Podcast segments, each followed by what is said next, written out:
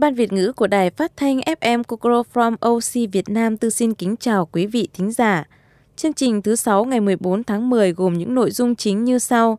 Trong phần tin Việt Nam gồm có, thành phố Hồ Chí Minh thiếu điều dưỡng trầm trọng và Việt Nam tặng Cuba 5.000 tấn gạo. Ở phần tin thế giới gồm có, Nhật Bản sẽ thực hiện một chương trình hỗ trợ du lịch nội địa mới và Hàn Quốc xây go dự trữ xử lý khủng hoảng kim chi. Ở phần văn hóa sẽ là văn hóa xin lỗi của người Nhật và ở phần kết thúc của chương trình sẽ là VPBank Hà Nội Marathon 2022 sẽ diễn ra vào ngày 16 tháng 10. Phần bảng tin chi tiết đầu tiên là tin Việt Nam. Thành phố Hồ Chí Minh thiếu điều dưỡng trầm trọng. Sở Y tế thành phố Hồ Chí Minh dự báo thiếu điều dưỡng viện công trong bối cảnh số người đăng ký theo học ngành này ngày càng giảm mạnh. Cụ thể, năm nay trường Đại học Y khoa Phạm Ngọc Thạch tiếp nhận 781 đơn đăng ký học điều dưỡng, giảm 66% so với năm ngoái.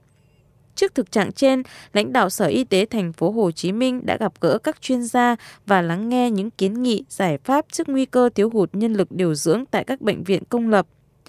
Giám đốc Sở Y tế thành phố Hồ Chí Minh Tăng Trí Thượng nói, việc thiếu hụt nguồn nhân lực điều dưỡng là thực trạng rất đáng lo ngại, đặc biệt là sau Covid-19. Theo Bộ Y tế, tỷ lệ điều dưỡng trên dân số Việt Nam đang rất thấp so với thế giới. Số điều dưỡng trên một bác sĩ nước ta cũng rất thấp. Tình trạng này khiến công việc của các điều dưỡng, đặc biệt là ở bệnh viện tuyến cuối rất áp lực. Tiếp theo sẽ là Việt Nam tặng Cuba 5.000 tấn gạo. Thủ tướng Phạm Minh Chính thông báo Việt Nam ủng hộ Cuba 5.000 tấn gạo để góp phần phục vụ những khó khăn kinh tế, xã hội gần đây. Hai lãnh đạo cũng trao đổi các biện pháp nhằm tăng cường hợp tác trong lĩnh vực chính trị, an ninh, thương mại, giáo dục, y tế, dược phẩm, đặc biệt là tăng cường hợp tác an ninh, lương thực. Thủ tướng Phạm Minh Chính khẳng định Việt Nam sẵn sàng chia sẻ kinh nghiệm về phát triển nông nghiệp như trụ đỡ của nền kinh tế.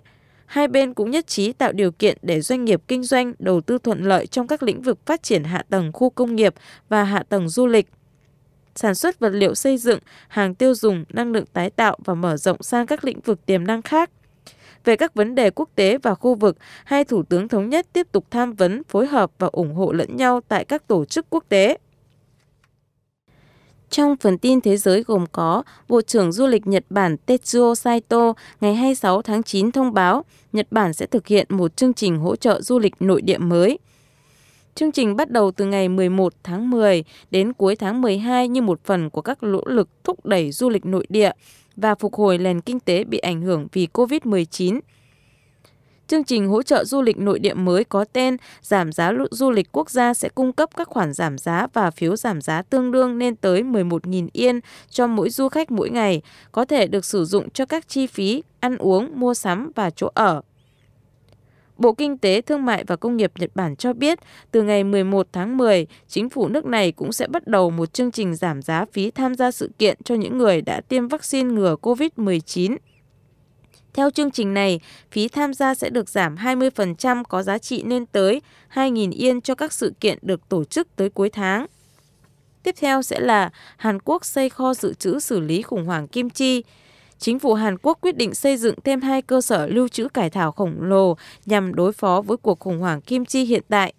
Mỗi cơ sở có diện tích 9.900 m2 được xây dựng tại các khu vực ngoại thành Goesang và Hae Nam.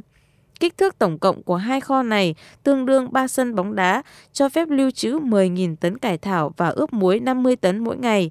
Chi phí của dự án vào khoảng 58 tỷ won, dự kiến hoàn thành năm 2025 người Hàn Quốc đang phải đối mặt với tình trạng giá kim chi tăng vọt sau khi đợt nắng nóng cực đoan và mưa lũ tàn phá phần lớn các cánh đồng cải thảo trên toàn quốc.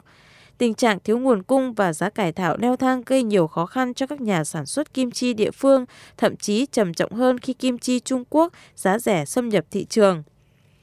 Giá củ cải trắng, nguyên liệu cho một loại kim chi phổ biến khác, cũng tăng 146% so với cùng kỳ năm ngoái ngành công nghiệp kim chi của Hàn Quốc trượt dốc trong một thời gian khá dài, trong khi kim chi nhập khẩu từ Trung Quốc có giá bằng khoảng 1 phần 3 kim chi sản xuất trong nước đã tăng mạnh trong 20 năm qua. Các công ty kim chi hy vọng kế hoạch xây hai kho mới của chính phủ ít nhất sẽ ngăn các nhà sản xuất nội địa mất thêm vị thế. Chính phủ Hàn cũng hy vọng dự án sẽ góp phần to lớn vào việc củng cố thêm vị trí của kim chi nội địa trên toàn cầu. Trong phần văn hóa sẽ là văn hóa xin lỗi của người Nhật. Ở Nhật Bản, lời xin lỗi được mọi người sử dụng rất thường xuyên trong mọi hoàn cảnh. Câu nói xin lỗi đã dần trở thành câu cửa miệng và hình thành lên văn hóa xin lỗi của người Nhật. Văn hóa xin lỗi ở Nhật không chỉ được xem trọng mà còn trở thành ý thức và sự thấu cảm sâu trong mỗi người dân xứ Phù Tang. Ở Việt Nam, việc xin lỗi còn sơ sài, đơn giản và chưa được xem là quan trọng. Tuy nhiên, người Nhật Bản thì không như vậy, họ có rất nhiều cách để nói lời xin lỗi và lời xin lỗi cũng mang nhiều sắc thái khác nhau. Xin lỗi lịch sự, xin lỗi vì vấn đề mình gây ra, xin lỗi vì khiêm nhường. Người Nhật có đến 20 cách thể hiện sự xin lỗi. Thực tế, văn hóa xin lỗi của người Nhật là một phần không thể thiếu trong cuộc sống hiện tại. Văn hóa xin lỗi được đánh giá rất cao ở xứ Phù Tang. Dù có làm sai hay không làm sai thì việc đầu tiên người Nhật làm đó là xin lỗi. Việc xin lỗi chưa hẳn là nhận sai mà nó thể hiện thái độ tích cực, cầu tiến và ý thức trách nhiệm của người xin lỗi. Văn hóa xin lỗi của người Nhật đi đôi với văn hóa cảm ơn. Điều này nghe có vẻ khá là lạ, tuy nhiên ở đất nước mặt trời mọc, khi nhờ ai đó giúp đỡ hoặc nhận được sự giúp đỡ từ người khác thì người Nhật vừa cảm thấy biết ơn vừa thấy có lỗi. Họ biết ơn vì đã nhận được sự sẻ chia, sự giúp đỡ từ mọi người cũng cảm nhận thấy có lỗi vì đã gây phiền phức cho người khác văn hóa xin lỗi của người Nhật đã trở thành ý thức và sự thấu cảm. Tất nhiên chúng tôi không muốn xin lỗi nếu không cần, nhưng chúng tôi sẽ đặt mình vào hoàn cảnh của người khác và hiểu cho họ. Ở quốc gia nào cũng sẽ có người vi phạm pháp luật, tội phạm, giết người và ở Nhật cũng vậy, nhưng văn hóa xin lỗi của người Nhật đã góp phần giúp Nhật đẩy lùi tỷ lệ tội phạm ở trong nước này. Nhật cũng được xếp vào top những quốc gia có số vụ giết người thấp nhất trên thế giới. Tiếp theo sẽ là về những cách xin lỗi phổ biến nhất của người Nhật. Như đã đề cập ở trên, người Nhật có ít nhất 20 cách để nói lời xin lỗi theo từng hoàn cảnh và mức độ khác nhau. 5 cách xin lỗi của người Nhật được dùng phổ biến nhất. Đầu tiên là sumimasen. Đây là cách nói xin lỗi được sử dụng phổ biến nhất tại Nhật Bản.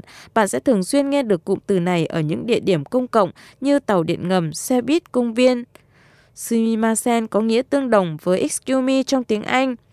Suimasen, xin lỗi tôi sẽ phải đến trễ khoảng bao nhiêu phút. Suimasen cũng được sử dụng để thể hiện sự tôn trọng và lịch sự của người nói. Vì vậy, đây là cách xin lỗi của người Nhật khi mắc những lỗi nhỏ hoặc gây ra sự bất tiện cho người khác như một lời xin lỗi. Suimasen là cách xin lỗi của người Nhật khi mắc các lỗi nhỏ.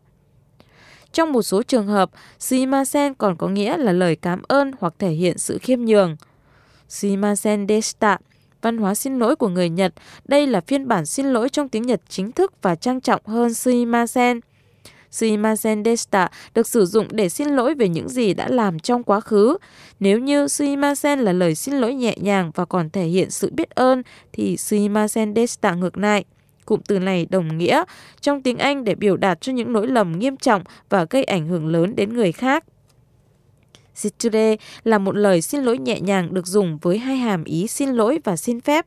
Cách xin lỗi này không mang tính trang trọng và là cách nói ngắn gọn của Siture Shimashita. Sichide cũng được hiểu là lời xin phép lịch sự. Ví dụ khi bạn muốn xin phép đi ngang qua một người nào đó, bạn có thể nói Sichide itashimasu. Sichide shimashita mang nghĩa tương đương với sumimasen deshita. Sichide có nghĩa là thất lễ, thô lỗ, còn shimashita có nghĩa là đã làm. Đây là cách xin lỗi của người Nhật trong những trường hợp đã có hành động thất lễ, thô lỗ và bất lịch sự với người khác trong quá khứ. Gomen, gomen nasai, cách xin lỗi của người Nhật ngắn gọn nhất. Gomen là cách nói đơn giản và ngắn gọn nhất khi muốn xin lỗi người khác. Cách nói này được sử dụng đối với người thân quen nếu lỗi lầm không quá lớn hoặc không gây ảnh hưởng nhiều. Ví dụ, nếu bạn với đứa bạn thân hẹn nhau đi chơi lúc 7 giờ 30 phút tối, nhưng bạn lại cao su mất 10 phút thì hãy nói Gomen để xin lỗi nhé. Còn Gomen Nasai thì mang tính trang trọng, lịch sự hơn và không nhất thiết phải dùng trong mối quan hệ thân quen mà có thể sử dụng khi nói với người lạ. Ví dụ ở trong nhà hàng muốn yêu cầu gì đó với người phục vụ, bạn có thể nói Xin lỗi tôi muốn đổi món đã gọi bằng một món khác. Để nhấn mạnh vào sự hối lỗi, thành khẩn và sự chân thành khi xin lỗi, bạn có thể sử dụng tính từ chỉ mức độ hontoni Gomenasai. Một lưu ý đặc biệt đó là tuyệt đối không được dùng Gomenasai với cấp trên của bạn nhé. Hai cụm từ này đều mang ý nghĩa xin lỗi một cách lịch sự và dùng cho những lỗi lầm nghiêm trọng trong công việc. Moshiwake Arimasen à Deshita mang tính rất trang trọng.